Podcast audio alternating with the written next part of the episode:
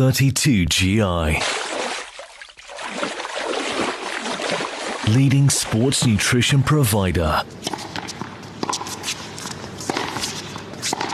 Focused on health and performance. 32GI. Trusted sports nutrition advisors. We talked about hydration in our first tip, uh, fueling tip ahead of the Old Mutual Two Oceans and Marathon. Mark Wolff back on the line. Today we are looking at tapering nutrition. You need to taper your running, and with that you need to taper your nutrition. Mark Wolff, where do people start?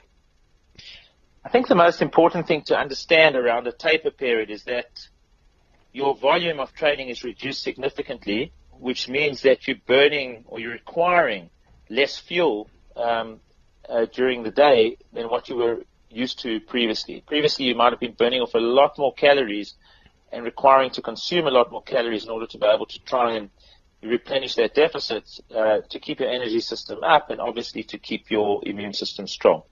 So what happens during taper week is that the volume drops and there's a lot of sharpening. It doesn't necessarily mean you're going to stop training. You obviously carry on training, but um, there's a lot of sharpening. It could be quite a bit of um, sort of pace work happening as well, but obviously um, shorter periods of time. There's four main things that I actually like to tell athletes to focus on during the taper, and that is first of all immune system strength is number one. You really need to get to your event in a healthy state uh, you do not want to fall ill before that. And we know that when an athlete hits peak training, generally their immune system is quite lowered, their bodies hit fatigue, and they are very susceptible to infection.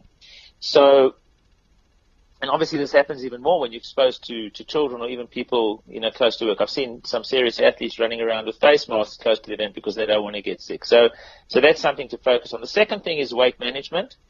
Obviously, as the amount of volume decreases of training, the amount of calories will need to fall in line with that. You do not want to gain weight, uh, you know, for your race. And the reason being is, is that if you do gain weight at your race, you're going to suffer terribly. You're used to training at a particular weight.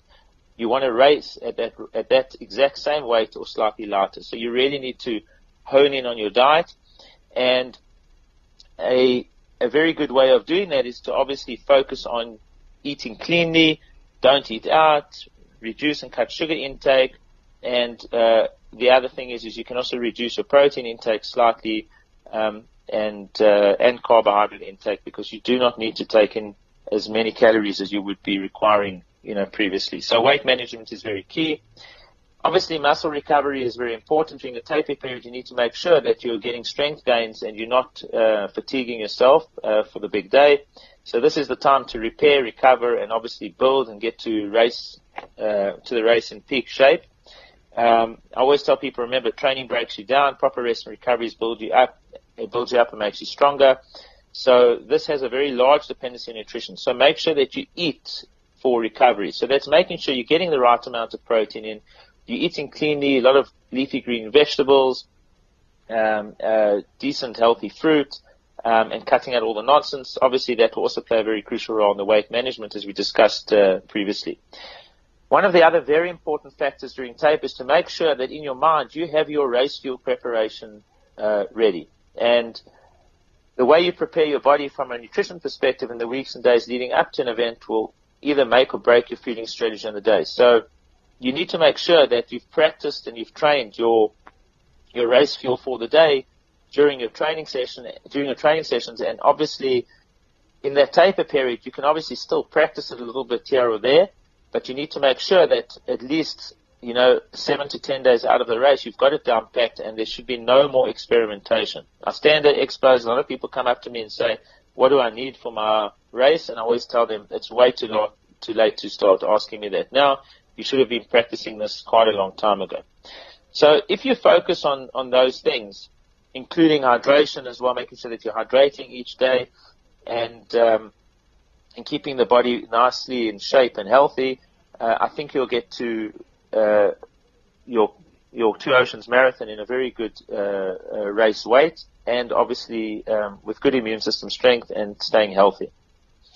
Well, that's tip two for the Two Oceans uh, Marathon. We did talk about hydration as well. I'll put a link up or log on to 32gi.com for more info of that. And do stay tuned and look out for tip number three when we'll be looking at T minus 48 hours.